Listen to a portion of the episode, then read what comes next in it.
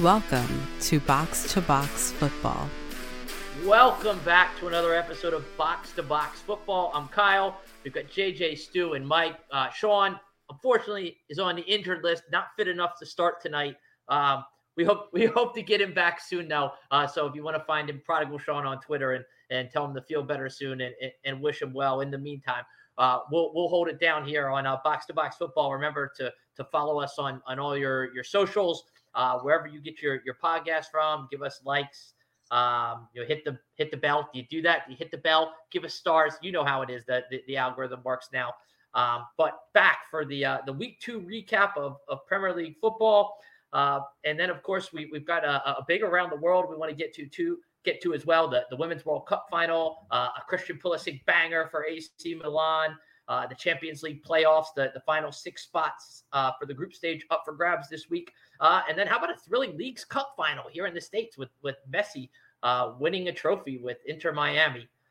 so without further ado, gentlemen, let's get to it. Week two of the English Premier League season, and we're going to start – at the Tottenham Hotspur Stadium, where Ange Ball up and running, Spurs to Manchester United nil. Uh, Pape Sarr gets gets Spurs on the board in the 49th minute, and then an own goal from Lisandro Martinez. But Spurs looked really good in this game. United not so much. Second straight year, uh, the the that Manchester United's got off to a slow start under under Erik Ten Hag. They they one 0 win, scraped by against Wolves in the opener, and now we're outplayed by Spurs in, in, in this game. JJ, I'll turn it over to you. Your thoughts on this one?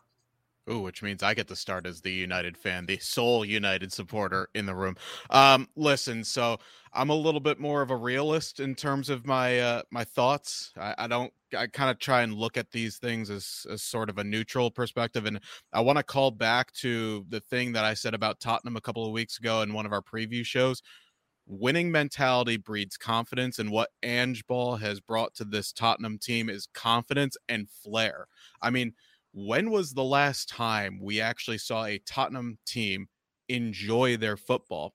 It's certainly not at the Tottenham Hotspur Stadium of current, maybe perhaps at a chewed up Wembley Stadium pitch, which still, by the way, I don't know how that grass survived after all those matches in the uh, midst of those two years that they played there. But I mean, this team they did exactly what you needed to do. We talked briefly in our last episode about uh, expectations, that battle between Maddison and Casemiro of the absolute, well, uh, show artists, I think is a nice way to put it. Um, but yeah, what they did is basically they just took out Casemiro in the sense of just trapped him in a corridor of well, you can't really get out of it. Made the field as wide as possible. I thought Kulusevski actually was quite decent. I know Sonny was Sonny. Um, but Kulusevski really was one that was able to drag everybody out wide and make things easy. Sarr was class. Richarlison, I know it wasn't the match that maybe he would have wanted to have to get a bit more service going to him, but every time that Spurs drove in the attacking third, I thought they looked dangerous. I thought that they were going to at least create chances every time they went forward. And United, yeah, they had that little patch. Think about the 50th the 60th minute where they hit the post once with Antonio, the, the crossbar. FC came in a couple of times as well. You can't just wait for a team to score to get yourself going. And that was something that United suffered a little bit over previous managers. Yes, they did have their couple of lapses last season.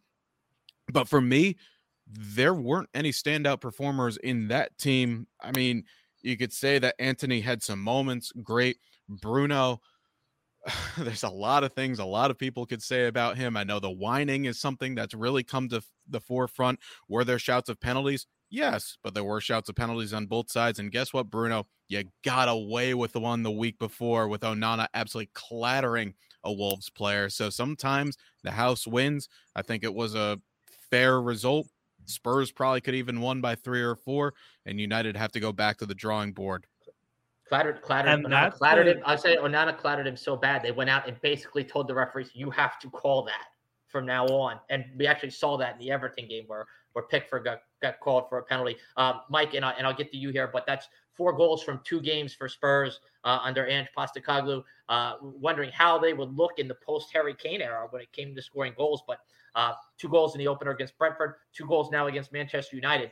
Um, just this what you expected from Spurs? Absolutely not. Creative, free flowing, fun to watch. Um, it hasn't been since Pochettino was the coach and Dele Alli was at the top of his game that we've seen Tottenham play like this, play with this kind of flair, uh, this kind of fun. This was a really enjoyable game to watch as a neutral. And I, I kind of joked around last week that Man City would score nine goals if they played that type of football against them. I still think I believe that, but Tottenham might score eight. I mean, it's it's going to be all over the pitch.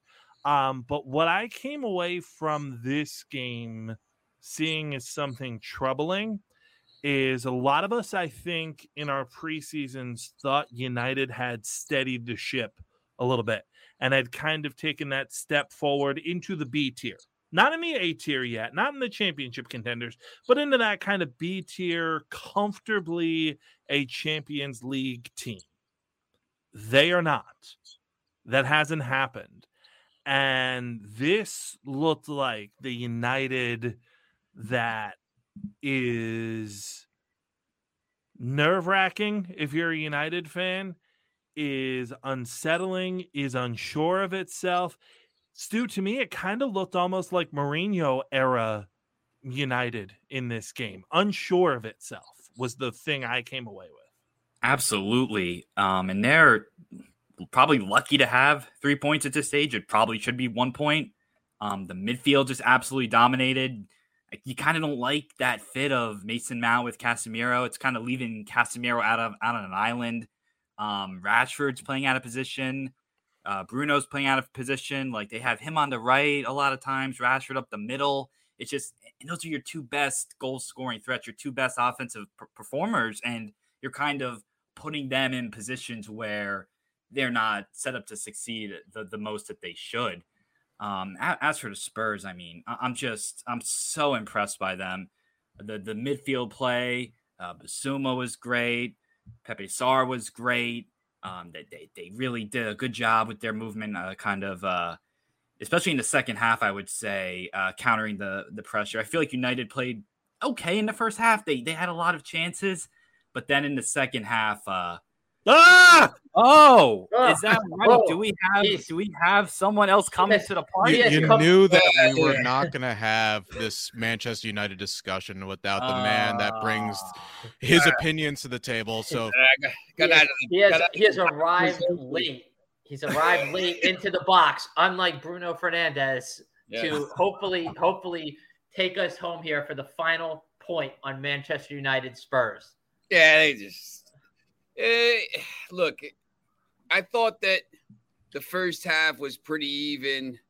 Uh, you know, the, I, I think uh, the first goal was always going to be big. Uh, I, I, actually didn't think we played that poorly in the first half, you know, but uh, it's tough playing at Tottenham. They're a decent team. They're going to be pressing. Uh, the, the Manchester United just doesn't have anybody that can score goals right now. Uh, they need Rasmus Hojlund to be healthy, like now. Uh, they really, really need him to play this weekend. But uh, yeah, they're they're they're they're they need to figure out what's going on here.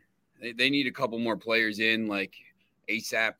So I think this Harry Maguire thing tanked the whole. Uh, you know, when he doesn't want to go because he doesn't want to take the money, all of a sudden now you can't bring another player, and then you can't bring a midfielder in. So, but it's just they're they're they're like two or three players short. I, I will say this though, as we as we and I think a lot of people do overreact to two weeks into the season. Manchester United lost its first two games last year and still ended up in the Champions League place. Now, that being said, I will say you you cannot win the title in August, but you can lose it with with a bad start. Um, you know, which and look, Manchester United was not going to keep pace with Man City last year anyway. Man City, the best team, really, and, and it certainly. But but I, I wouldn't be be over panicked right now. They got off to a slow start last year, and then and then kind of picked it up and uh and, and got hot. Yeah, I'm just you know I don't know. I mean, I, I think we're probably going to talk about it later, but you know the the officiating from game to game. I mean, we saw something again today. I mean, it was bad this game, week. It was I bad. Know, like, week. It's just it, it's and it's I know it's part of the entertainment, and that's why everybody talks about the league. I mean, you know, when you it's, it's kind of the same with the NFL. You know, they're always talking about controversy, and the Premier League is always controversy. But I mean, you can't have you can't have 15 cards a game. You can't have you know 15 minutes of extra time, added time on every and you can't these the referees have to have some kind of thing where it's you know there has to be some kind of consensus here and there never is it's crazy the games from game to game what's a penalty what isn't well we are going to move to the other manchester city club now uh, and that and that of course is the blue half uh, where Man City won, Newcastle nil at the Etihad. We talked uh, in the preview show about uh, this being a chance maybe for Newcastle. Uh, you know, Man City banged up with injuries. Kevin De Bruyne is is out. Who is going to come in there and uh, and be able to not replicate what Kevin De Bruyne does, but give uh, some creativity to that that City midfield. Uh, and, and, could this be an opportunity for Newcastle after a 5 1 win over Aston Villa in the opener to really put down a marker? Well, Man City does what it does. Uh, they, they, throttled Newcastle, really limited uh, the, the chances the visitors were able to correct. take Julian Alvarez took his chance in the 31st minute. I thought Phil Foden was really good in this in, in this game uh, for City. If, if you're gonna, um, you know, talk about a guy who, who needs to step up for them, um, certainly Foden is a guy uh, who can do that. I thought he gave them a creative spark, um, and it was kind of just like business as, as usual. Uh, and it's uh, two wins from two for for City. Uh, you, you, know, JJ, your thoughts uh, and whether you um, you thought Newcastle, you're, you're on Newcastle's performance, and then and then Man City really just doing what it does. Yeah, so unfortunately, I was working, so I didn't have a chance to watch this match live. But I did talk to a couple of friends who are actually Newcastle supporters, and they actually came away from this match a bit more optimistic than I thought they would be. And the reasoning for that is this: you look at the XG for City, it was about one. Um, yeah, they did have a you know an advantage in shots, but outside of a couple of looks, it wasn't really anything that was going to be threatening towards Pope. And I go back to something that I said uh, last week in the preview. If this match was at St. James's Park, could it be a little bit of a different issue where if the boys, that being the Newcastle players, needed a little bit of a lift in the 70th minute or so, could that be something with 50,000 Geordies in the fan, in the stands trying to get behind them? Could that have been a difference maker to maybe push them on to get something? Because Kyle, as you rightly said, really not much for them going forward. I think their XG is about 0.3, give or take, depending on who you actually look for for that. Um, but I think for them, you take more from this, knowing that okay, tactically, if you change just a couple of things, you are a little bit more prolific on the break. Maybe the next time these two teams play could be a little bit of a different story. Will that mean anything in the table? Probably not. Mm. But for the confidence, yeah, I think that means a lot. Uh, you know, City's always scored goals. Uh, everybody, you know, I mean, they scored a million goals last year, 151 goals, I think, in all the competitions. The reason City won the treble last year is because they had 21, 27 clean sheets. Their defense won them the treble last year in that game against Inter Milan. Obviously, their defense shut everybody down. Inter had chances, but they didn't bend, they didn't break, they didn't give up a goal. The reason that Manchester City is as good as they are now is because in these big games, they just defensively play well, and they just didn't allow Newcastle to do anything. And that's the difference, I think. You know, when it comes down to it at the end of the season, if City wins titles again, it's going to be because their defense is so strong. What a great point, Sean. I, I think Pep has that reputation of you know Barcelona and Messi and free flowing football and a million passes and and everything that he does. And he does have that reputation because they're really good at that too. Uh, we haven't seen that as much, but I don't think this City team gets nearly the credit it deserves for how stifling they can be defensively. Rodri scored the Champions League winner, but man, he is probably the best holding midfielder in the world. And that defense that we wondered, you know, are players out of position? How did it look in the the final against Sevilla in the the Super Cup? Boy, they looked as tidy as ever on Saturday afternoon, Stu. Yeah, they did, and it's just they sometimes they play the four center backs, sometimes they play the three center backs. Um, it just depends on the different system they play. And, and really, to me, watching this match, um, obviously Foden was a standout offensively, uh, creating chances. He looked really good in that role, playing kind of behind Haaland and Alvarez with Walker, uh, you know, running down that right flank. Uh, and then the, the, the defense, like you said, Mike, it's just absolutely stifling. You have Akanji kind of playing in that Stones role, kind of uh, pressing up into the midfield. Uh, yeah, I mean the home and the home form too. 17 straight wins in all competitions, 55 goals, seven goals conceded, and 11 clean sheets during that period. It's just you have to imagine, Kyle. This this run is it's going to continue. Uh, whoever challenges them, whether it's Arsenal, maybe it's Newcastle, I don't know who it's going to be, but it's it's it's a tall order because this team is just so good, so well managed, so many good players, and now they're bringing in another guy, Doku, who is just another guy to add to the team. They'll probably add a midfielder at some point. Um, you miss a guy like De Bruyne, but at the same time, this team is so talented and so uh, coached so well that you, you, it's hard to doubt them. It just is. I'm, I'm still concerned. I'm still concerned about the loss of De, De Bruyne long term. Uh, but Pep made no subs in that game. Did you see the video of him? He was kind of going at it with the fan who was who was giving him stick because he he didn't want to make he didn't make any substitutions. And he said, "Okay, you want to come down here and do it?" I would have been like, "Yeah, let me let me get on it. I can manage this team. I mean, it's Manchester City. You just roll the ball out, man." um, I, I think I think too. Just just quickly. I mean, when you look at the back for uh, you know cities obviously the, going back to the defense you know kyle walker who's still at his age pacey. Still doing it man. Still doing it. Kanji Ruben Dias who was the player of the year two years ago in the league you know uh Gvardiol, who's going to be a monster. You know that's their back four. And then you just kind of look at newcastle's i know Kieran Trippier is pretty good but fabian schär sven botman and dan burn the like over the course of the season you know, I, I just think cities, you know, that back four is going to probably get them more points, and Newcastle is going to drop some points. Maybe they shouldn't in, in games, or you know, maybe draw some games like they did last year, just because that back four is not at the same level as cities. Now let's uh, we're going to move on to the other title contender, at least what most people consider, and that's Arsenal. Uh, and that game was we're taping on a Monday, so that game was earlier this afternoon. Arsenal won, Crystal Palace nil. Martin Odegaard from the spot in the 53rd minute, and then Arsenal hangs on for the last 23 minutes plus uh, stoppage time with 10 men after Tomiyasu is sent off for a second yellow card. Uh, again, we talked about the refereeing earlier. If you want to talk about bad refereeing, Tomiyasu ends up having to eat a yellow card for delay of game after his teammate holds the ball and then throws it to him and he's like the guy hold, got caught holding the hot potato. He gets a yellow for that, and then a couple minutes later, he gets a ridiculous yellow card for something that that personally was not only was it not a yellow card, it wasn't even a foul. But you can't go back and look at it because it's not a, a, a an offense where the referee gives a straight red card. He calls a foul, gives the second yellow, but you can't review that for VAR. So he ends up getting sent off. Give Arsenal credit going down to 10 men. Palace was was pouring on the pressure uh, for the last 25 minutes or so. But it, it, even so, so I don't think Ramsdale had to make one save in that in that last 25 minutes. Palace had the one very late chance that blazed over the crossbar, uh, but Arsenal able to batten down the hatches.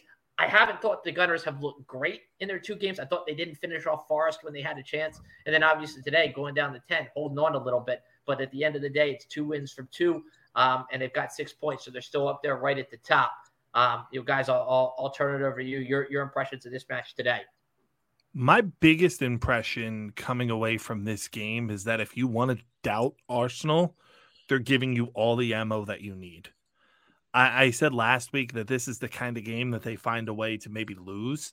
Um, they didn't do that, so credit for that. You know, they found a way to get the result. Um, they kind of robbed a bank. You know, that was that was a foul on Partey as they got fouled in the box. He should have been on the spot. It should have been a PK. Um, the red card, though, on the other end was just, I mean, Kyle, like you said, pre- preposterous isn't preposterous enough. It was a, a crazy the way that Tomiyasu got sent off in that game.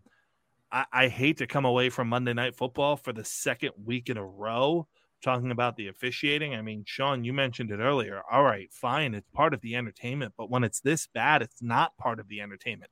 It takes away five, from it. Five red, five red cards this weekend. Um, and by the way, a ridiculous penalty, a ridiculous penalty in the Fulham game too. Don't don't get me we'll, started. We'll, we'll get to Uh, that. The problem is Uh-huh. too. I mean, once again, these these yeah, like I I understand like this this yellow card stuff's not going to go for the whole season. Obviously, they're trying to. They're trying to send a message, like Trying to send and, a message. and players will adjust. Is what But the, it's the so- hope is. so ridiculous. I mean, once again, you know, every game is all four, you know, five yellow cards, six yellow cards. Crystal Palace, uh, or um, not Crystal, but the, the game during the week is ten yellow cards during the, you know, it's ten yellow cards. It's crazy. These games, uh, there there shouldn't be three yellow cards in most of these games, let alone ten. And it's just the officiating's just got to get better. But the, the the problem is, I mean, over the years, I mean, you see these guys retire.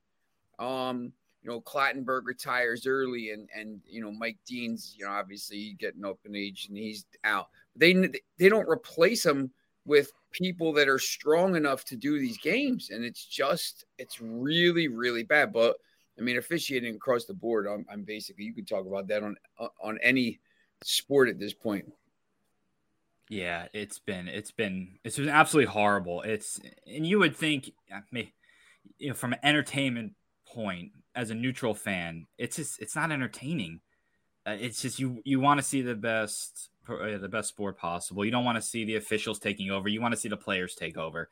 And when the officials are taking over and guys are getting sent off and all these yellows and all this extra time, it's just you know, as a neutral fan, especially, it's just not fun. And watching some of these games, that's what's really stood out to me not really much more for me to add on the referee side.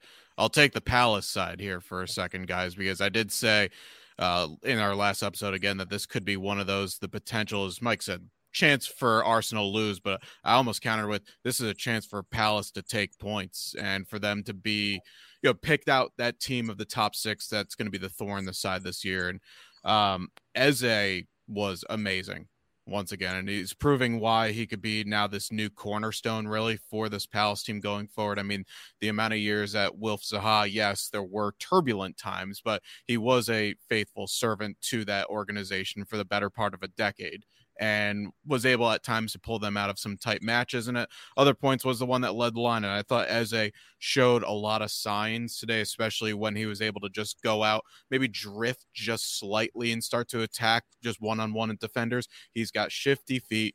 The second of the two penalties was Stonewall. This was the one I think uh, 70 75th minute it was where he split a couple of defenders there was contact stonewall for me we've already discussed the officials, but I think if he continues on this path that he's going, he probably is looking at at least a 20 to 25 goal contribution season.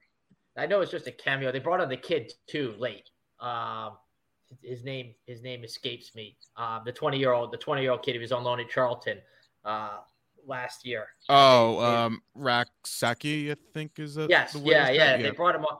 Yeah, they brought him on late. Uh, and, and look, I know they were playing 11 v 10 at that point, but um, you know, I thought he had a nice little cameo for him. Again, it's it, it's hard sometimes with with young players in, in that situation because sometimes they'll pop for one game and then um, you, you know the rigors of the Premier League can can kind of be, be tough to cope with at that age. But I thought uh, they've got a nice young promising player there too, and I'll, I'll be um, interested to see how Hodgson uses him moving forward and, and how he integrates him into the, the side and whether there's more minutes available for him. I wouldn't actually be stunned. There's a lot of rumors about him around Leicester um, because Crystal Palace wants him to get minutes. He was kind of still on the squad because they weren't sure if Olise was going to hang around or not. It looks like now they're going to be able to hold on to Eze and uh, Olise. So I, I actually would be stunned to see him end up, uh, if not at Leicester, with one of the big championship teams getting consistent minutes. He he's a Well, big time prospect. Well, let's uh, let's stay in London uh, and dive into West Ham three, Chelsea one. A really nice result for for David Moyes and the Hammers. Uh, Nayef uh, Nayef uh, Aguar, Aguar, Aguerd Aguerd uh, had himself quite a day. He opened the scoring in the seventh minute and then got sent off in the sixty seventh minute. Um, Carney uh, Chukwuemeka equalized for Chelsea in the 28th, and then uh, a very nice goal from Michail Antonio in the 53rd gave West Ham uh, the lead back, and then uh, who's been in uh, the news for a multitude of reasons this week with a penalty in uh, the fifth minute of stoppage time to, to make up the 3 1 margin. Uh, West Ham having to, to defend with 10 after the, uh, the 67th minute sending off. Uh, but again, three really nice points at home there for, for West Ham. And, and Chelsea still very much a work in progress under Pochettino, Sean. Chelsea spent a billion dollars and doesn't have a penalty taker and doesn't have anybody that can score a goal.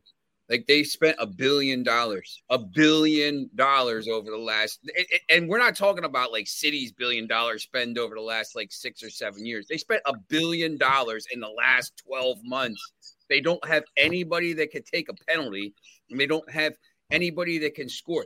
That kid Jackson's going to be good, but like I, I just at some point, I mean, you wonder if Chelsea's going to go maybe throw crazy money at Evan Ferguson from Brighton or or Victor. At this point now, you might as well spend for Osimhen. You spend all this extra money.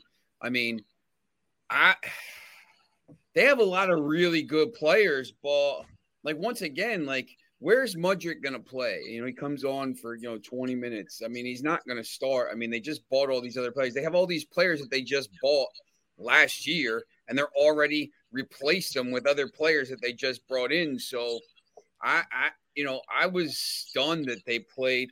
That being said, if he scores the penalty there, go up 2 1, I think it's a different game. But I'm just really stunned that with all these players they have and the players they've brought in, they just aren't they just haven't gotten much better than they were last year. They're just not cohesive. I mean, that comes with the territory when you have all these players, but at some point you keep throwing money and keep throwing players.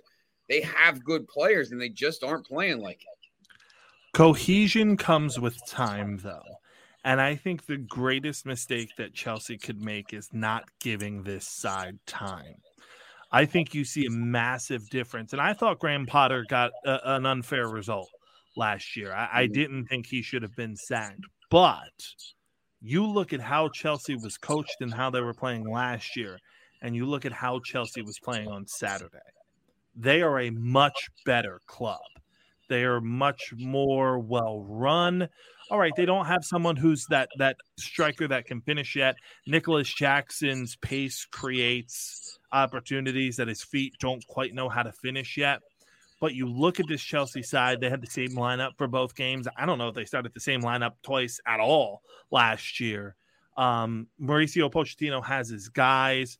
Caicedo was a catastrophe when he came on, Stu. I'm sure you loved that.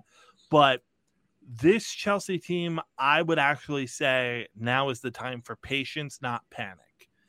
Because that West Ham side has been together for a long time uh, you know, they brought in James Ward Prowse. He was playing, but other than James Ward Prowse, everyone has been there under David Moyes for a hundred years.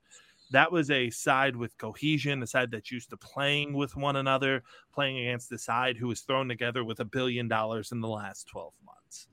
Chelsea Stu has, has, gel. Has, the talent is there.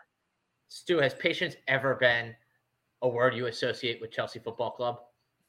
Oh, certainly not, and certainly not this this year. I mean, this past year, like you guys have mentioned, a billion dollars spent. Um, and just I just watching this this game. I mean, I don't know what Mudryk is. He's a guy clearly has some talent. He has a lot of pace, but then he has a good chance in the box and basically punts the ball straight in the air. I don't know what the hell that was. he was um, the bright shiny object they had to buy because they thought Arsenal was going to Right, and there are a lot of clubs that were after him. It, it, the kid can obviously play, but he he did not. He has not looked good. Sterling was terrible against Liverpool. He actually might have been the be- the best player for Chelsea um, a couple days ago on Sunday. He was okay. Um, Enzo, he's a great player. The penalty, he's probably not a penalty taker. They could probably do better in that regard. Again, if they if they get a striker that is proven and make penalties and can put up 20 goals, then this is a team that probably be top four, no question. But because you don't have that and you have all the new pieces, I, I think they're going to very much struggle to get top four. They're going to be near the top four, but for Pochettino, it's going to be uh, it's going to be a big work in progress uh, for Chelsea. I, I think it's going to take a while. JJ. Well, yeah, Mike. They're they're not going to be top four this year. They're they're not. This is a project, though. They have to decide are they in on this project or not? because if they dump this billion dollars and it's not working immediately and they start to bring in new players again and again and again, this will never work. They're going to become PSG. They're going to become the team that just cycles in expensive players and cycles out expensive players. And every time they leave this club, they get better and they go somewhere else and they're better than they are at Chelsea. And Todd Boehly's constantly chasing his tail, wondering why can't he ever be in the top four. Chelsea has to decide are they in on this project or are they not in on this project? And if they're not in on this project, they have spent a billion dollars, JJ, about as poorly as you could spend it, unless you're named Elon Musk and running a social media website. Whoa, we don't want to get canceled now, do we? no, JJ, I also wanted to, to get your take on do we feel better about West Ham now after two games? I mean, it's a strange one because I was about to say, hey, we got the response that we were looking for out of West Ham after kind of a meh performance against Bournemouth in the opener. But at the same time, we've always gotten this from West Ham during this run that they've been in in in European football, where they'll challenge with the top teams every once in a while, and like they may string them together for a couple of good performances in a row. They'll show up when they need to obviously they avoided relegation as well so you know that's they have enough within them but um the fact that yeah they are a bit of an older team they're a bit more of an experienced team they've got a couple of wily veterans. I mean antonio he's good for one of those about every three to four games where he'll just pop up down the wing he'll chase down a ball over the top and absolutely rip one somewhere that even the best of the keepers are not going to stop him. I think i need to see more. I need to see if they're going to do more in the market personally, and also I need to see if they can be consistent. If they can be consistent, then top half is possible. A run in Europe is possible. I don't. If we can see this team that we saw on the weekend for sixty percent of the rest of the season, yeah, they'll they'll be fine. There's going to be little worry in East London, but I, I need more. Need more right now this is just just real quickly too on Chelsea. Look, they have here's their next six or seven games. They play Luton at home, Forest at home, Bournemouth away, Villa at home, Fulham away, Burnley away. That's the international break, right? The second international break. If they get to that point and they're playing well, whatever. If they're not playing well, after the international break, they play Arsenal at home, Brentford, Spurs away, Manchester City, Newcastle, Brighton, and Manchester United in order. That's their wow. seven games after the break. So if they're if they don't kind of put it together here over these next six games against these teams they should be beaten, and they go into that, you know, that second international break and they come back and they have to play those teams. Now all of a sudden you're like, man, what's gonna happen if if if that goes sideways? Because we saw it last year happen two different times, or really three different times under those managers. Sort of run down some of the other results from from the weekend, and then we'll kind of take reaction anything that stood out uh, to you guys from other uh, from those games. Uh, and we talk about a bounce back performance. Aston Villa four, uh, Everton nil. Everton looks really bad, looks in big trouble here. Aston Villa gets the bounce back uh, after getting embarrassed by Newcastle in the opener. Uh, Brighton 4, Wolves 1, but Toma with a stunning run and a finish to open the scoring there. Solly March got two goals, um, and, and, the Seagulls are flying high early on uh, with a bunch of goals and two wins from two. Brentford three, Fulham nil. Sigh, a ridiculous penalty, uh, a gift. Fulham gave him a gift and then got a gift, and then and then Brentford got a gift from a ref the referees, a ridiculous penalty. Um, and, and, they win the uh, West London Derby. Liverpool three, Bournemouth one. Uh, the Cherries actually took the lead in that game. Uh, in the third minute before Liverpool equalized through Luis Diaz, Mo Salah, and Diogo Jota were also on target. Alexis Mac Allister saw red for Liverpool. Also, Bournemouth wrapped up the signing of the American midfielder uh, Tyler Adams this week on a five-year deal. Uh, and then finally, the the early game of the weekend: Nottingham Forest two, Sheffield United one. Uh, Awoniyi scores again for uh, Forest to give them the lead. Gustavo Hamer equalized for Sheffield, and then Chris Wood comes on and does what Chris Wood does. Uh, a headed goal in the 88th minute to give the three points to Forest. They got 37 points at home last year. That's how they stayed up. They look like they're at it again uh, in terms of protecting uh, the the city ground there. Um, I'll start with you, JJ. Just y- your thoughts from any of those games this weekend. Yeah, I want to give flowers to Brighton because for the longest of times they've been the butt of the joke about Team XG, Team XG. They can create all these chances, but they can't score. Um, our friends at NBC put together this lovely little graphic uh, at the end of their broadcast today, which I think is just proves a point of how good De Zerbi has been since he's taken over. Most goals in the Premier League since October 1st, 2022, which is when he took over. Man City first, 75 from 33 games. Arsenal 73 from 32 games. Brighton at third at 69. All right. They can score goals. Mitoma is class. Brighton, please keep him. Let's see what you can do with this team. I know, unfortunately, they've been a team that's been picked clean over the last couple of years, but keep this squad together. You might have something special.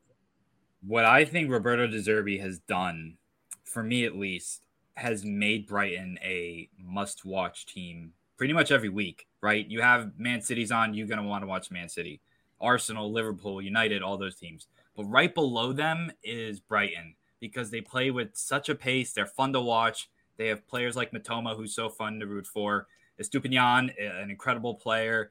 Um, since the beginning of the year 2023, he has seven assists. That is the second most out of any defender after Trent Alexander Arnold who has nine. They just play with such a fun pace, and even when they lose guys, they still seem to bring guys in uh, that make them still such a good team. So what what De Zerbi's done, even since Graham Potter, who I thought was a good manager, De Zerbi's even better, and it's just it's creating Brighton into just such a, a fun team, Mike. Well, JJ, you talked about wanting to give Brighton their flowers. I want to give Sean Miller his flowers because he said after that result on Monday that Wolves were probably going to lose five nothing, and he came damn close. Yep. Um, they're the class of the middle of the pack. Brighton is. However, European football lingers, and if Yep. you play at this pace with the lack of depth that we perceive Brighton to have, Europe will hit like a brick. Sean.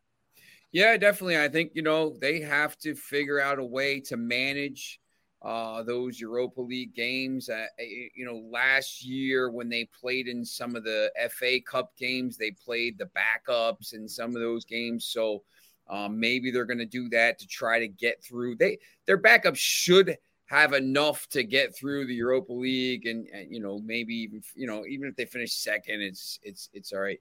Um, but yeah, I, you know, kind of after that Wolves result, I, I, I thought they were going to get uh, destroyed there. And the other team, I mean, uh, you talk about the the, the other game uh, that, that Kyle talked about first, Aston Villa, Everton. Let me just, Sean Dyche got relegated and fired with a Burnley team that was better than this Everton team, and now you just lost Calvert Lewin for probably, you know, his whole face was swollen. He's probably got a concussion. He's going to be out for a little while. Um, Iwobi he, he couldn't even walk off the field. I mean, that's a hamstring. That's that's a long, lingering injury, and I don't know how much money they have to spend here. And if- So And if you were a player, Sean, why would you want to join Everton right now? yeah, I mean, look, if you're if if you're a player and you're you're you know Everton's trying because you know Everton's trying to sign some players that maybe Nottingham Forest is, or maybe you know Palace, or maybe a Fulham or Bournemouth. Like I- I would go to any of those teams over Everton. This this Everton team, financial fair play, all this different stuff. They've had all this stuff hanging over them for years now, and it's they've just about escaped every single time. And I, at some point, you can't keep doing that. And they just don't have the money to spend. And if they're going to keep losing players to injuries, I think they're in a lot of trouble. if the injuries continue to mount for Everton, you know, it's the disaster scenario that we talked about where maybe they have to consider replacing Sean Dyche, even though, God, who's going to come in and take that gig? I, I hear Frank Dean Smith is available. Frank Lampard's available. yeah, good luck with that. Um, I mean, this Everton situation looks bleak, bleak, bleak. I was joking around in our group chat that they should probably relegate four teams this year because, I mean, Wo- Wolves or Everton might stay up with less than 30 points this That's year. the only way. That's the only way that they, these teams. I mean, and people talk about how good the league is at the top, but the bottom of this league is as bad as ever. There's, I don't know that there's ever been a bottom five that is this bad. These teams, Everton, Wolves, Sheffield United, Luton, you know, Burnley, I think is a little bit better than, but I don't know how much more. I think those teams all year are going to struggle to get to 30 points. Like you, they, it might be one of these teams stays up with 29 points, and that would be absolutely embarrassing. It's all, it's like making the playoffs, you know, the losing record. Um, and and some of the one of these teams is going to step because it, they're just so bad. But who's the worst out of those? You just don't know. They're just all so terrible. I, I was watching watching that made me feel a little bit better about Fulham after the, this oh. weekend. And look, let, let me let me give some credit to Brentford because I thought Brentford was going to be in some trouble and take a step back with Ivan Toney uh, uh, out with the suspension, and then obviously losing David Raya to Arsenal. But Thomas Frank. Uh, you know, gets the the two two draw against Spurs in the opener. And then they came in, they had a plan against Fulham, they executed. Look, Fulham gave them a gift at the end of the first half with a bad back pass, and then the second half, Tim Ream gets a second yellow card, and he gives a penalty for the guy that got for an air shot. The guy literally swings and misses at the ball, and he somehow it, it doesn't go like go look at that on VAR. If he would not have given a penalty there, they wouldn't have overturned it. Like, just go look at that. There, look, there's a little bit of contact, but come on, it's, it's a swing and a miss. It's an air shot. It, uh, but, uh, and Mbeumo scores from the spot. It's 2 0. It's, it's game over. Um, look, and then, uh, you know, that rubs salt in the wound. Mitrovic goes to, to Saudi Arabia. Look, he wanted to go. They were offering a big money uh, amount. It was a club record fee that, that Fulham got for for him, uh, 58 million uh, US uh, dollars, 46 million euros. Um, you've got to go out and reinvest that now before the end of the transfer window. You need a striker. Uh, Raul Jimenez is not it. Um, look, it, it's clear he doesn't have it anymore. Um, and, and, look, some of that is probably, you know, it, it's hard to be the same after you have the kind of injury that he has in, in some respects. Um, it's amazing that he's even still playing at the at the Premier League level, but he struggled to score goals since he came back from the injury. He struggled to score goals for Mexico at the at the international level. Um, I, I, I look, they've been linked to Balogun at at Arsenal. Um, I know Chelsea's been in, uh, been apparently on him too. Monaco uh, from from League One, uh, but you've got some money to spend. I, I would go after Balogun if I were if I were Fulham. You need a forward. You need a number nine. Um, he's a guy who's who's probably who's not probably who is ready to take the next step um, in in his career, uh, and, and, that's to to maybe be at a club like Fulham and, and lead the line. Um, so I would I would I would get in on on on the Balogun sweepstakes. Uh, go ahead, go ahead, Mike. Last thought on the other games. Uh, well, I, I want to stick with Fulham for a second. I, I actually just think while while I agree they definitely need a goal scorer, I think there just maybe better ways to invest that money. You know, why not go get a Che Adams from from Southampton or a, a player like that where I, I don't because I want Fulham... another American at Fulham. God darn it. Okay, sign Brandon Vazquez then. You know, if that's you know the American, what have you. I, I get you know you're kind of going for the punchline there, but Fulham. No, I'd, I'd I rather think, no, I'd rather. I'd rather uh, you know like I. But why one guy when you can use that money and get four or five, and now instead of being on that relegation bubble, you can use some of this money to move into that Palace tier where you're you're comfortable. Somebody's got to you know? put the ball in the goal. You, you got to score goals. Yeah, Right? I, think his heart is set right now. Goals, it's hard. It's like if, if you can't score goals, you're not going to stay up. Hey, if Fulham doesn't get 10, 10 wins from with with those teams that we just talked about, that guy Silva, they should be in in, in the championship. That guy Silva should be fired. They, they, I, I, I it's probably it's who's probably the natural goal scorer on Brentford right now?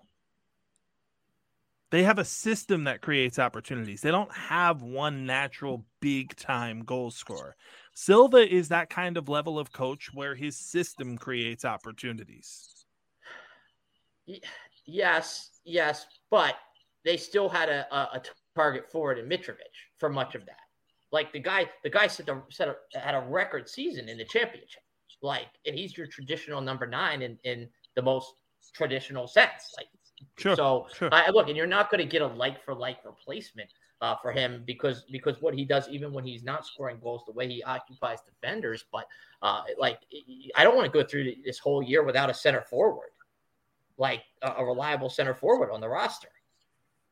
I mean, Carlos Vinicius, he's like he's like a knockoff, like a Payless Mitrovic. Um, I, I just don't think he's an he's an everyday player. Uh, so so that's why if if I'm looking at what I'm going to do with that money, I just think you got to get a center forward. Well, the biggest thing that I think you have to worry about, Kyle, is the fact that All In is at Wembley this Sunday, and you know Tony Khan's going to be a little preoccupied with selling out Wembley. Uh, I've uh, I've been to, I've been to one of those shows uh, in Atlantic City when they were in, uh, in Atlantic City a couple years ago, and I watched him and I watched him do his shtick, and I went, "Oh my gosh, I can't believe this is the guy who runs runs the Fulham Football Club." uh, but but that's uh, that's that that brings us to a wrap on our uh, our Premier League Week Two rundown. This is now the time when we go around the world. That was really bad, but Nope, it's But the we imaging. are- Henceforth, we're playing that every week. Stu, pull the tape. but uh, we are gonna we're gonna kick it to our uh, Women's World Cup correspondent JJ Duke here. Uh, Spain one 0 over England in the final. Olga Carmona scores in the 29th minute. Spain is able to to make that goal stand up. Sarina Wiegman, uh, the England manager, is now the first women's manager to lose a World Cup final with two different nations. Uh, but at the end of the day, it brings uh, to close what I think was a a pretty exciting tournament um, and, and, and one that um, you know drew some some record attendance there in Australia. No, our friends down under put on a show that's going to be tough to top over the next couple of decades or so because the commitment from the the fans were there, stadiums were packed out. I mean, they even had to move matches to bigger venues because of the ticket demand. So, job well done there. I actually have a friend that was on the Australia committee to help get the tournament there. So, shout out to my friend Anno Dong. Well done. Um, to the tournament uh, or to the final itself, yeah, I mean, Spain did what they had to do on the day, and it proved that outside of that, you could say it was a dead rubber game against Japan, that it didn't mean anything, that they lost 4 0. The other six matches, they proved that they were the best team in that tournament. And now I, I think it was said that they're the only women's team in a women's World Cup year to have held simultaneously the under 17, the under 20, and the senior World Cup titles all within one 12 months of each other. And they took away the strengths of England. Lucy Bronze was basically rendered useless through the entirety of the match. Yeah, Kara it was Walsh her giveaway George- that it was her giveaway that led to the, the Yeah, it goal. was. She kind of Um, ran that into a, a corner sack in the, the middle of the field, and, and they went right back into that area. Yeah. Yeah, Georgia Stanway and Keira Walsh, their class on their day, but they just couldn't get anything going. Unfortunately, on the other flank, you had Jess Carter, who's really a defensive minded defender, not really an attacking minded defender. Um, Lauren James showed that you know she could change a game when she came on. I thought it was the right decision to bring her off the bench, but Spain were good enough on the day. And congratulations to them. Unfortunately, there were a few sour notes after one. We send our condolences to Olga Carmona and her family with the passing of her father. That happened during the course of the tournament. Um, and also the rather unsavory scenes that followed during the medal ceremony with Jenni Hermoso and the president of the Spanish Federation. If you haven't seen it, it's all there on social media. You guys know what to do at that point. Um, but congratulations to Spain, England. Tough luck. I know they're feeling down on themselves, but at the same time, remember where this game came from. Where 50 years ago, women were banned from playing the sport, and now they've won a European title and they're finalists at a World Cup, and things are looking on the up and up. I just want to make one more point on that. I uh, the 32 team format. I thought that was um, something that was really the right time for this. I know there was some uh, a little bit of debate about that. If it goes to 32 teams, will there be a lot of blowouts? Will it diminish the product? And I just think that um, it, it keeps when you have 32 teams like that. First of all, they showed that there's enough quality in women's football that there should be 32. Uh, and that it keeps more countries interested. It shows that there's this this prize and there's this um, you, you know there's there's people want to see it you know when you look at some of the ratings from around the globe you look at the the number of people in the stadium that you can put on a tournament like this um, and and it can be something that makes money for your federation um, and that you need to put the resources into the women's game and the more countries that can see that and see that the the carrot that's that's kind of being dangled at the end of that um, I, I, think that's so much better for the for the game globally. You saw like uh, a team like Morocco, a team like Jamaica, both got into the to the knockouts. That never would have been you know, nobody would have thought that would have ever happened four years ago, eight years ago. Um, so I think the move to 32 teams um, was was the right decision. I'm glad they did it, um, and I and I hope the game continues to to grow in, in certain players because places because we've seen it get more competitive over the the last few years, and I think it will continue to do that. So Agreed. I have a I have a point about uh you know something around the I, I have have anybody been watching La Liga at all? A little. Ha- have you noticed anything about La Liga this year? Uh, something to do with Barcelona, maybe being a little No. off. No, every single game is in a different window. So I don't know if you. So you know, I've been trying to watch some of these games, but they're playing uh, two games on Friday. They're playing three games on all the different games. Now, uh, Portugal's been doing this for a while, but you know, when you see the Premier League playing four or five games at the same time at ten o'clock, you know, I, I, I actually the league is a pretty good league. So you know, trying to watch some of these games, and you have to try to figure out if you want to watch this game or watch Real Madrid. So Real Madrid's going to play next week, I think, on Friday. They're playing at 1.30 and 3.30. Obviously, over there, it's like 9.30 at night because they don't, you know, they're up till 2 a.m. But uh, I, I think it's pretty cool that they're doing that. You know, and, you know, Portugal's done it for a while. Um, you know, the, the argument against it is sometimes people will say that people won't go to games if every game's on TV. However, in England, every game is blocked, blacked out at three o'clock anyway. So uh, I just think it's pretty cool that they've been doing that. And, and once again, Real Madrid played really well. Uh, I think they're, you know, they're a player short. Uh, we all know who the player is. Doesn't look like it's going to happen until next year, but you know, if they end up getting him somehow, you know, if if, if he you know has to go and Real Madrid pays for Mbappe, you know, that team is going to be a, a monster team. All right, let's go from Spain to Italy, where we had great news today on Monday. A Christian Pulisic banger for AC Milan in his debut against Bologna. Uh, Milan wins 2 0. Pulisic actually had the secondary assist. What is that what we call it? We might call it a hockey assist here in America um, to help set up uh, the first goal. to Giroud. nothing. I thought he was. I, I thought I thought he was The really good in his pre-assist is now a thing. Okay, the pre-assist. I thought he was really good in his 72 minutes, and, and the best thing about it was, man, he was smiling. He looked like he was having fun. He had not been having fun for uh, a few years at Chelsea. Uh, I am going to tr- enjoy watching uh, AC Milan try and win the Scudetto with uh, a bunch of Chelsea cast-offs.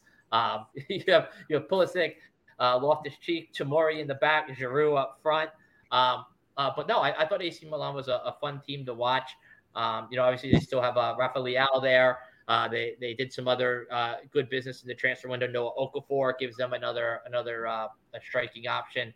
Um, you know, Serie A looks like it, it might be fun this year with AC Milan, Inter, uh, Napoli, Juventus got Juventus kicked out of Europe, but they looked really good in in, in, in its opener uh, with a three you know with three goals in the first half to, to kill that off. Um, but yeah, look from from a U.S. national team perspective, um, a lot of guys now in, in Serie A, uh, Serie A too. But but Pulisic, man, he looked he looked great. Uh, you know, happy happy to see that. The, the the better he is, the better the national team is. Because look, I I, I do think I think he's an elite player um, when he's healthy, uh, when his coach has trust in him, uh, and when he's playing in in this kind of form.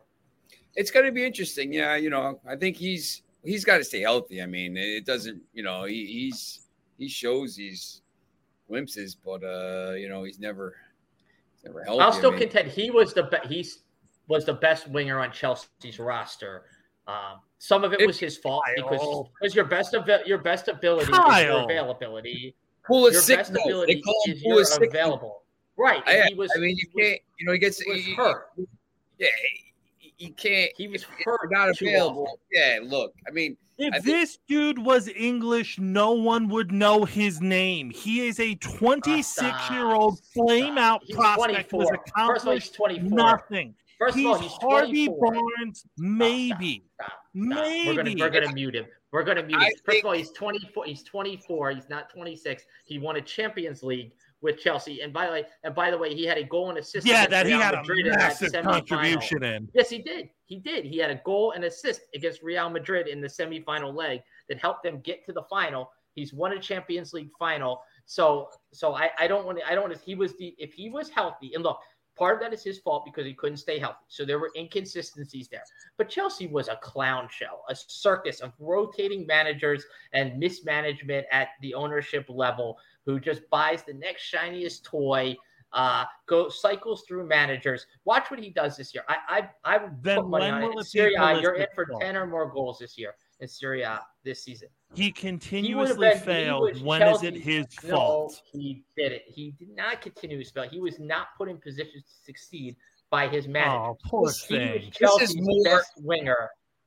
This is more his level. I, That's I mean, Bollocks. I think this level is a little bit. Look, I think the Premier League was a little bit too high intensity. Maybe you know he's always injured, but Look, uh, we'll see. Yeah, and I that think was the that was the biggest. But he had glimpses yeah, in the Premier League. Like he had Yeah. good runs of spell in the Premier League again, and I'm not saying that. I, I'm saying like yeah, the consistency was an issue, but but Mike, I'm going to mute. I, I'm going to mute you. I don't know. Mike, what is your what is your around the world? Are, are ah. you guys okay? By the way, like there Yeah, there no, was no, some okay, steam okay. coming, man. No, no, no, no, no, no, no, Steve, I'm- no, Steve. It's I'm out here healthy- eating my popcorn and enjoying this tennis battle. This is Hel- great. healthy, health. No, just just healthy, healthy Pent up aggression, Mike Samsel. no, no, no. Go ahead, go ahead, Mike. oh my god talk about impossible transitions but here we go i thought united while they had to be strong armed into it ultimately made the right decision to part with mason greenwood. Uh, there is going to be plenty of interest in him around the world. I can think of one particular nation that seems to be buying footballers and doesn't much care for women that he's probably bound for. But i mean I, I thought that it's a shame that United had to be pushed into it because United were going to bring him back. And they felt the water, and the water was too hot, and so they bailed. And so, even if you have to be pushed ultimately into making the right decision, if you make the right decision, then you deserve some level of credit. No, they did. They did. lose. They did their what you should have done. Yeah, Like yeah. no, that's the it. minimum amount of credit possible for doing what you should have done. they're just the whole thing's a it's, it's a circus. The, the the whole club is a circus right now, and and it goes down.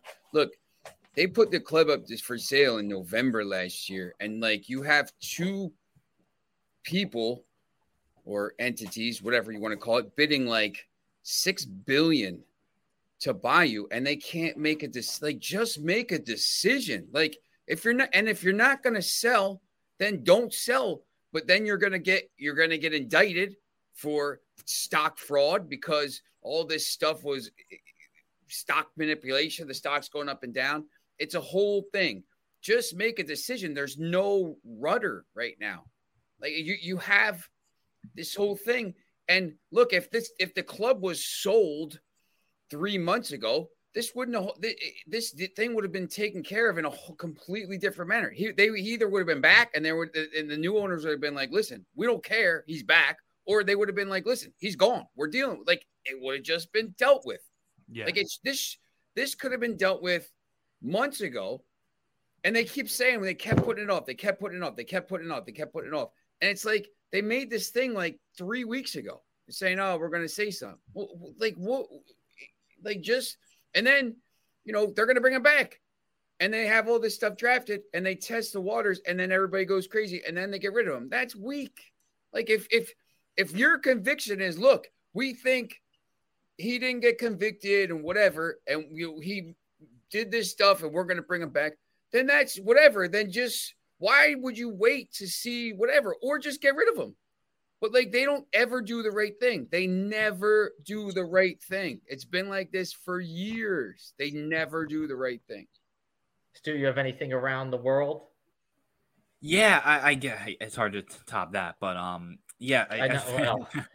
yeah. So Jude Bellingham in his first two games for Real Madrid, three goals, one assist. He's looked great, and for a midfield market where he goes for 103 million euros plus add-ons, he really doesn't look that expensive right now. After you see what Caicedo, Declan Rice, some of the other guys rumored to go for, um, so he's been amazing for Real Madrid so far. I'm sure he's going to have a very successful career there.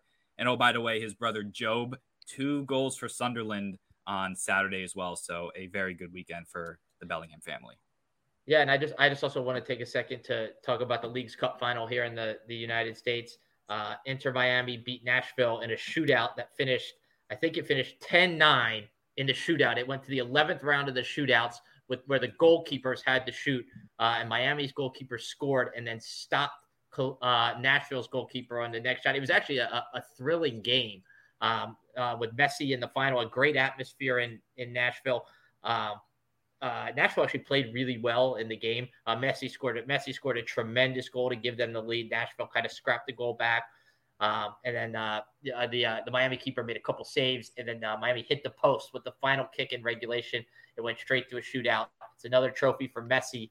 Uh, and then actually, Miami will play in the U.S. Open Cup semifinal this week. That's the equivalent here, like not the, like if you think about the FA Cup, what the FA Cup is in England, that's sort of the American version uh, of it, the U.S. Open Cup. Um, and Miami will have a semifinal in that this week before resuming MLS play. And the funny thing about MLS play is Miami is in dead last in MLS, winless in its last 11 games. And the more impressive feat will be if my if, if Messi takes Miami on a run and they make the playoffs because they've got to jump over about seven or eight teams just to get into the playoffs. Like I said, dead last in MLS. If he's able to pull pull that off, that would be be quite a feat as well to, to add to what he's already done here since coming to the states. Me, JJ, Sean, and Stu, the host of Box to Box Football. Kyle Franco, the host of Box to Box Soccer. and playoffs. Carrying the American Wooder. Playoffs. Playoffs. Playoffs. Playoffs. If any of you don't know, Google uh, Jim Mora Colts playoffs and, li- and listen to that and uh, listen to that Inter, clip. Inter Miami's winning the cup. Inter Miami's winning the playoffs. No one is beating that team if with that team right now. They, they have half the Barcelona Champions League team in the yeah. line. No one is beating that team in the playoffs. Like, Speaking of playoffs, Kyle. Yes, Champions League playoffs. We almost forgot, but we've got Champions League uh, playoff round, uh, which is going to determine the last uh, six spots going into the group stage. Let me just uh, read you off uh, what those pairings are. Uh, Antwerp will play AEK Athens. These games are, by the way, these these first three games are on Tuesday. Um, the the second three games are on Wednesday, and then they'll flip flop next week for the second leg. But Antwerp will play AEK Athens. it'll be Rangers against PSV. Uh, Copenhagen of Denmark will play. Let's see if I get this right. Rakow Sedekova from Poland. Uh, it'll be Molde, Molde from uh, Norway against Galatasaray. Uh, Braga from Portugal against Panathinaikos of, of Greece. Maccabi Haifa of Israel against the Young Boys from Switzerland. Any of those stand out to you guys? Who is the Saudi Arabian champion playing? I don't think they're in the UEFA Champions. Oh, they're League. not in it. They're not not yet. Not yet. Next year. Until they buy their way in. Next That's year. correct. Oh, uh, the Rangers. Do, do, do, they forget the by Rangers, the way yeah. that there that there is an AFC like Champions League that they're already in? I, I think. Look, forget, the argument that people make that. is the argument that people make is it, the Israeli teams, the teams from uh Kazakhstan, Azerbaijan, which part of those is in is in is in Europe, so they make that case. But like look, come like, come on. Uh, you, you can't just let teams into this stuff. They're letting Inter Miami into like the into like the um the the the Copa Libertadores. Well, I, they invited them. They invited America, them. Man. I it's know ridiculous. they invited them. It doesn't mean that's going to happen, but they oh, basically they just want they just want Messi to come to South America so they can sell tickets. Yeah, look, um, you know, but these games you know, Haifa Young Boys, I think is going to be pretty interesting. That Haifa team is pretty good. Rangers, PSV Eindhoven. I mean, that that's probably the best. I think tie. that's the tie of the round. Yeah. Uh, Athens PSV turning into the. Uh, P- I was going to say PSV turning into the American outpost in in Europe. Earnie Stewart is there as their technical director. They brought in uh, Ricardo Pepi. They brought in uh, Malik Tillman from Rangers. Actually, Malik Tillman from Rangers via Bayern Munich, uh, and then they just uh, got, brought in Serginho Dest on loan from from Barcelona. Yeah, and, and AEK Athens just had to play. I mean, they just played on Saturday. They had to go through, and they, you know, they they got through, you know, and, and after the the stabbings and stuff. So I, you know, that's interesting.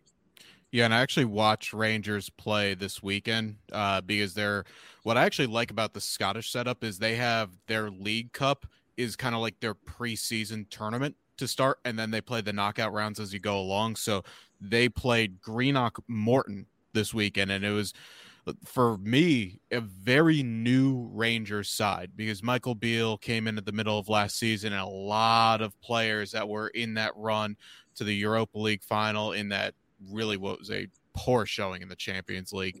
They're all pretty much gone, and it's going to be kind of a new look team, a new style. They they're trying to emulate some of the things that Celtic did. They're not obviously going to say that uh, under Ange, but they're trying to impose their will a little bit. So I'll be fascinated to see how this team, similar short turnaround to play on this Tuesday night against Eindhoven, who, yeah, a lot of players also mm-hmm. coming in. Dest trained today, which is interesting. So I think he might be eligible to play tomorrow. Something just to keep an eye on.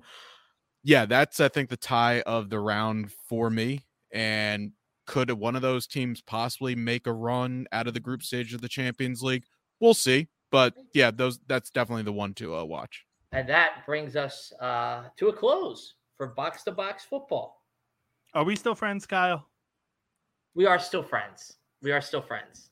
Yay. We just had a little bit of a, a little a little bit of banner here. Just uh just uh it's all it's all good. It's all in it's all in good fun. There's never any hard feelings on the box to box uh podcast. Just oh, me and though, you were never please worried, but JJ, JJ looked like mom. I was eating were sitting the popcorn, man. Table.